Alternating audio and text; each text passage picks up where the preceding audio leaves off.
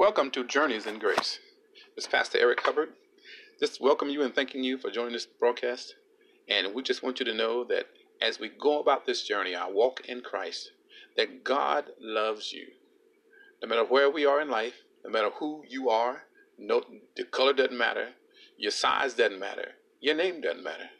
All that we all need to know is that Christ, who came into the earth as a man, lived a sinless life, died on an old rugged cross for our sins, rose again on the third day, seated at the, at the hand of the Father, came just for you. I read the scripture says that he came for the joy that was set before him, despising all the shame, but with, a, with joy, knowing that at the end of this, my people, my children, my brethren, my sisters are coming home. So let's walk together today as we go about studying the Word of God for these next 20 minutes. Thank you for joining us. We're going to start out today in the book of Matthew. And the title of this little talk is going to be Who is Your Father?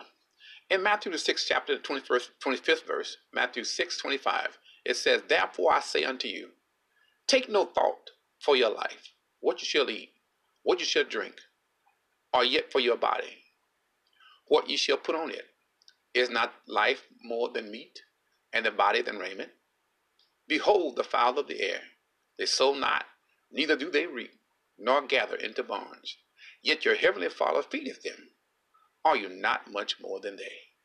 Or which of you, taking thought, can add one cubit to his stature? Or why, t- why take ye thought for raiment? Consider the lilies of the field, how they grow, they toil not, neither do they spin. Yet I say unto you, that even Solomon, King Solomon, in all of his glory, was not arrayed like one of these. Wherefore, if God so clothes the grass of the field, which today is, and tomorrow is cast into the oven, shall he not much more clothe you, O ye of little faith? Therefore take no thought what ye shall eat, or what ye shall drink, or whether shall ye be clothed. For all these things do the Gentiles seek. For your heavenly Father knoweth ye have need of all these things. But seek ye first the kingdom of God and his righteousness, and all these things shall be added unto you. Take no thought for the morrow, for the morrow shall take thought for itself. Sufficient unto day is the evil thereof. And as we look at this scripture here in, in the book of Matthew, in the sixth chapter, I believe it was three times where Jesus began to say, Take no thought. Why are you worrying? When he says take no thought, he's saying, Why do not worry? Or, or uh, put it another way, why are you worrying? Why are you worrying about what are you going to eat? Why are you worrying about what are you going to drink? Why are you worrying about the clothes you're going to put on, or where you're going to stay, or, or the job? Even today, in, in our uh, language, we would say, uh, "Where's my Where's my money coming from? How will I get to work? How will I feed my kids? How will I be able to take care of myself if you're single? How can I? Who's gonna Who's gonna looking after me in our troubled times? In the times that we live in today, with uh, COVID raging all over the world yet, prayers for vaccines, and now we hear that uh, there's trouble with some vaccines and uh, the very ethical part of whether how they were created, and yet Christ is there. He is the answer for everything that we'll ever need. But he says to us, take, don't take thought, don't worry about all these things that the natural mind says, how am I going to do it? And I tell you today, there's a word called pride. And right in the middle of pride, I snipped that from someone. Right in the middle of pride is the letter I. Whenever you're focused on I, you lose focus of who God is. You lose focus of what He can do. And God is a Father that loves His children. As I said at the beginning of this message, he, God gave this earth the greatest gift that we will ever have and all throughout eternity. The fact that He would send His Son for some who He knew would not love Him, some who He knew did not care for Him. But by the grace of Almighty God, yet still He said, uh, uh, I'm going to send my Son. And Jesus Himself, the Bible says, I believe over in Revelation, where He says, a body thou hast prepared for me.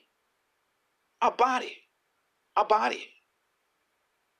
I'm sorry, that's that's the wrong uh, that's the wrong scripture. That's um, it's in it's in Revelation where he says, the, where the Lamb was slain from the foundation of the world. Well, he begins this because Jesus knew that he was coming here, knowing God, knowing, being all knowing, being the all knowing God, the omniscient God that that says, uh, I can look into the future. I believe Isaiah says that he knows that he can declare the uh, end from the beginning, knowing knowing that man would would mess this thing up knowing that we would need His divine favor, His grace, which is what we're going to be focused on. All of these teachings that as we go forth, all of the teachings that we talk talk about and the subjects that we talk about, it all points to grace. Jesus said, "The volume of the book was written of me to do Thy will, O God." Him saying this is, you wrote the book. From Genesis to Revelation, it all points to me. It all points to me. And the fact that he is the Son of God. He is God manifested in the flesh, said the book in the book of Colossians. He's the he's the fulfillment. He's the epitome. He's the shape of all that we would expect of God. Jesus manifested as a man. Though he was God, yet he took the fashion of man. He put on the the uh, uh, the clothing, this earth suit. He zipped himself up in a seed, and by faith, God found a woman named named Mary. And Mary, by faith, received the word of God. And by faith, she she she she she uh, uh, received the seed, which is the word, as the book of John says. And John John one and one it said, "In the beginning was the word. The word was with God, and the word was God. The same was in the beginning with God." Mary, knowing by faith, if my if if, if my father says, which came by the angel and told her, Hail Mary, thou art highly favored. But going back, I'm getting ahead of myself. Over here in Matthew 6:25, it begins again. It talks about how God, with great care, cares for His children. He, be, he begins the first comparison in verse 26. He says, "Behold the fowls of the air." He said, "Take notice." That's what behold said. Look, see. He said, "Behold, the, just the birds." He said, "They don't sow. They don't. They don't take seed and, and put out in the earth, so they'll have a crop." They're not uh, uh, at the end of the harvest. They're not out reaping. They don't build barns. They don't have savings account. They don't have uh, uh silos to to to, uh, to have seed for later on in the winter or, or even sun, uh, spring or summer or fall. He says, "Yet your heavenly Father feeds them." He says, "Are you not much more than they?" Then the 27th verse says, Which of you by taking thought can add one cubit to his stature? In other words, none of us can can uh, by mind power, or whatever power that may be, can can grow another inch. You are who you are. But Psalms 139 says that we are fearfully and wonderfully made. God knew what he was making when he when he gathered that DNA and deposited it into that seed, knowing that as he sent you here and you and had a plan for you in the earth, he sent you here prepared for the destiny and plan that he had for you. He says, I say unto you, as he began to talk about uh, the raiment that we put on, he said, Consider the lilies of the field. 29 says that even Solomon, in all of his glory, was not arrayed, arrayed or dressed as one, and, and, and, and his beauty had no comparison to the lilies of the field. He says, Wherefore, if God clothes the grass of the field, which today is, and tomorrow is cast into the oven, he not much more clothe you? If God put all, made all these, uh, uh, he, he made provisions for the birds. He made provisions so that every summer you can look out into the field and you can see the lilies and the, all the blooms coming up. We're now entering, we're closing in on springtime. And now you can see just the hints of, of lilies and buds uh, just barely peeking up in the south because it knows as the sun begins to warm just a little bit more each and every day, they begin to grow just a little bit. But God did this for them in preparation because He said in Genesis, He said, um, um, uh, the seasons shall not fail. He said, seed time and harvest shall not fail. It shall not fail until the ends of the earth. But he says now in the in the third in the thirty first verse, he says, Take no thought again what you shall eat, or what you shall drink, or whether, whether shall we be clothed. Again, when we see God, uh, uh, Jesus begin to continually repeat these things, saying, Don't worry, I got you. Wherever you are, whatever your situation, know God's got you. He's got you. He's got you. And each and every day, as we you wake up to see the new day, as we our eyes open up to behold a new morning, it's new opportunities. It's another day that we can give God praise. And if you don't know Him, it's a day and it's an opportunity for you to find Christ. It doesn't matter where you are. You could be in prison. You could be in the hospital. You can be in in in in a, um, some type of asylum. You could be you could be in a foreign country. You could be in the jungles of Africa. You could be in the in the, in the slums of New York. You could be in the its most beautiful high rise in Tokyo. It doesn't matter where you are, who you are, what your color may be. The scripture says, Who shall, whosoever in the book of Romans 10 says, Whosoever shall call upon the name of the Lord shall be saved. Because God has made provisions for each of his children, knowing that we all need a Savior. So it goes on in the uh, 33rd verse saying, But seek ye first the kingdom of God and his righteousness, and all these things shall be added unto you. He said, Seek first. And what is the kingdom? The kingdom is, is not uh, houses and lands and uh, a well paying job. We hear about every day where people who are uh, well off financially, you know, massive houses, uh, money in the bank, fame, all these things, and they end their life because they're unhappy. They end their life because they can't bear the pressures of life, the pressures of fame, the pressures of business, the pressures of, of family, the pressures of a divorce, where um, um, the man's got 10 million and, and, because he's, he's messed the, the situation up or his wife has left him and now he's there alone, you would think that his money would, com- would comfort him. But money can't buy you love. Money can buy you trouble. Money can, in, in, used in the wrong way, money is an asset. Money is not evil. The love of money is, is evil, but money is not evil. But when you put all of your trust, all of your care, all of your attention in getting money, you lose the focus of why God sent us here on the earth because all of us have a purpose. All right? So let's go move on now as we begin more to talk about who our Father is. We'll look over in, uh, again, in the same chapter in Matthew, but now we're going to back up to uh, verse 19. And now he be, I'm going to, uh, I got to hit up myself a little bit. But in Matthew 6 19, he says, Lay not up for yourselves treasures upon the earth, where moth and rust doth corrupt, and where thieves break through and steal. But lay up for yourselves treasures in heaven, where neither moth nor rust doth corrupt, where thieves do not break through nor steal. For where your treasure is, there will your heart be also.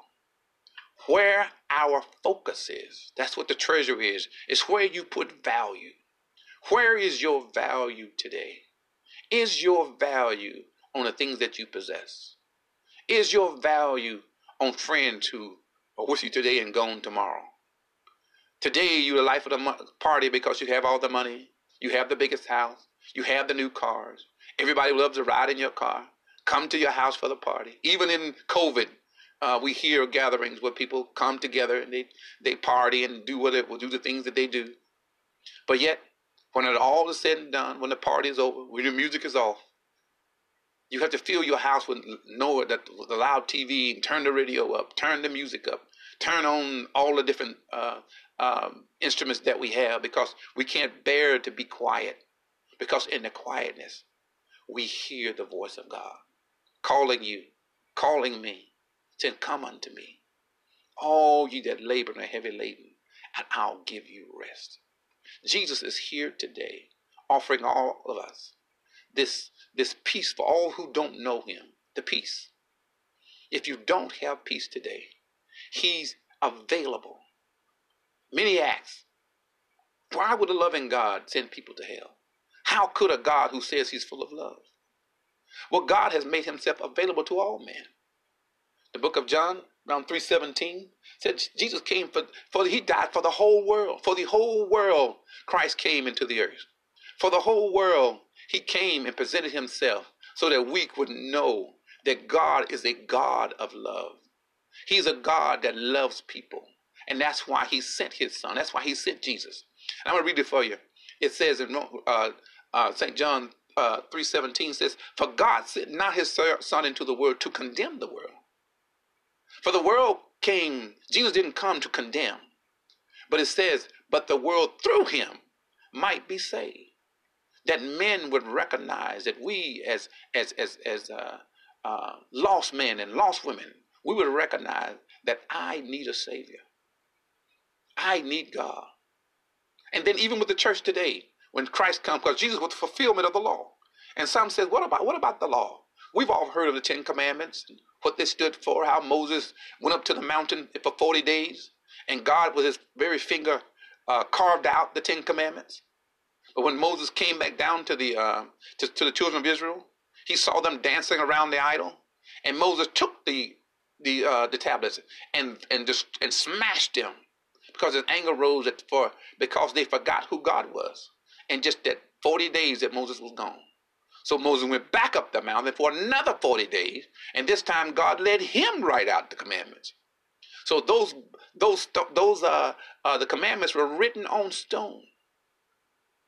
But those commandments only revealed and showed man the thing, and it revealed sin.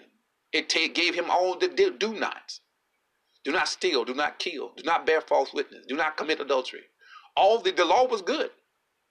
But man found that he could not live it. He could not sustain himself. He could not sustain himself and, and, and keep the commandments and keep himself clean. So God gave him a way out. He gave him the sacrifice of the innocent the, uh, sacrifice of the innocent lamb and, and the birds and the bullock to show them as a type of his son coming to the earth. And that innocent lamb gave itself once a year, but it only purged the people's sins one time. Commandments were good, but the problem was man was not good enough to keep them. The prophet Ezekiel says, I believe 24th chapter says, he searched for a man among them to make up the hedge, to stand in the gap. But he said, I found none. There was no man to make it up. There was no one that could carry uh, uh, the sins of men and present it before God. Only Jesus Christ could, could carry the load, could live the life, the sinless life, because he bore the seed of God. He didn't bear the seed, the, the sinless seed of Adam, but he came through a virgin, lived the life, as I said before, showed men. When he found the woman in adultery, what did he do? They said, Master, good master. The law says, stone her. But what did Jesus say? He who without sin, let him cast the first stone. The Bible says, from the oldest to the youngest, they all turned and walked away. While Jesus stooped and rolled in the sand, rolled in the uh, wrote on the ground. And when he rose, he looked at the woman and says, Woman, where art thou accusers?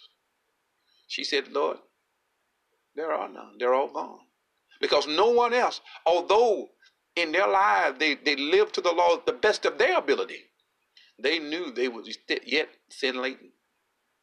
They knew that they were not without sin. But the one who could have stoned her, the one that could have uh, condemned her, he did not. He gave her life. But yet he gave her, he told her, go and sin no more. Don't go back to that old life. Don't go back. Don't go back.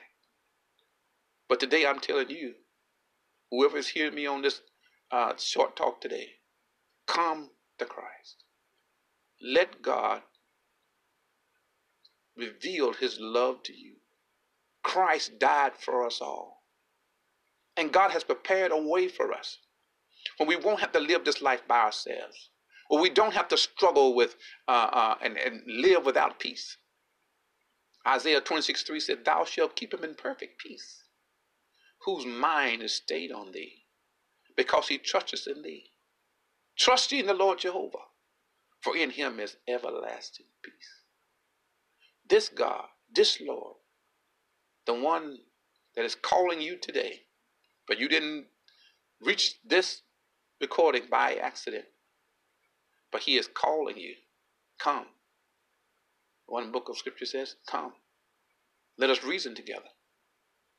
And as we get ready to close, I just want to take you over to the book of Romans, the 10th chapter, around the 8th verse, where there was an invitation made that began to, that as, as Paul wrote in the book of Romans, one of the greatest books that you'll ever read, and one of the most important books of the Bible. All the words of God are good. All the God, words of God, even those of the law, the law was good. Man just could not keep them. Yet the law pointed us to a Savior who was who who, who lived a perfect life. And now Jesus came to reveal to us grace.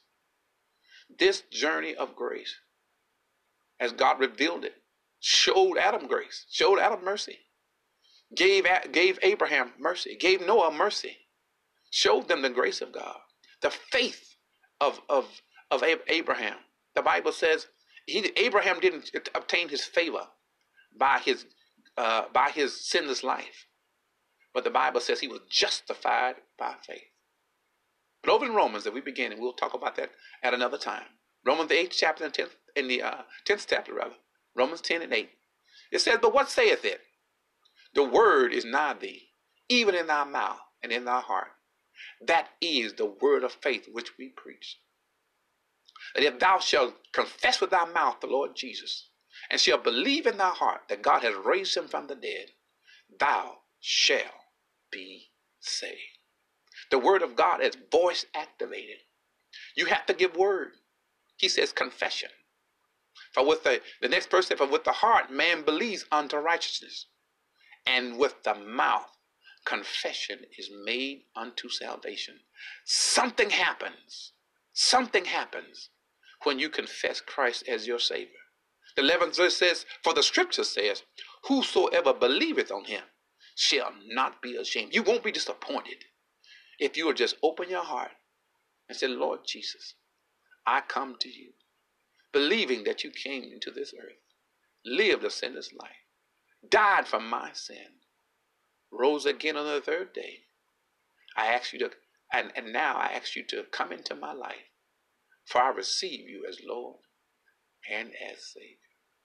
And if you repeat those words, Christ will come into your life right now and a divine peace which cannot be explained will come upon you as you receive the gift of salvation and begin your journey in grace.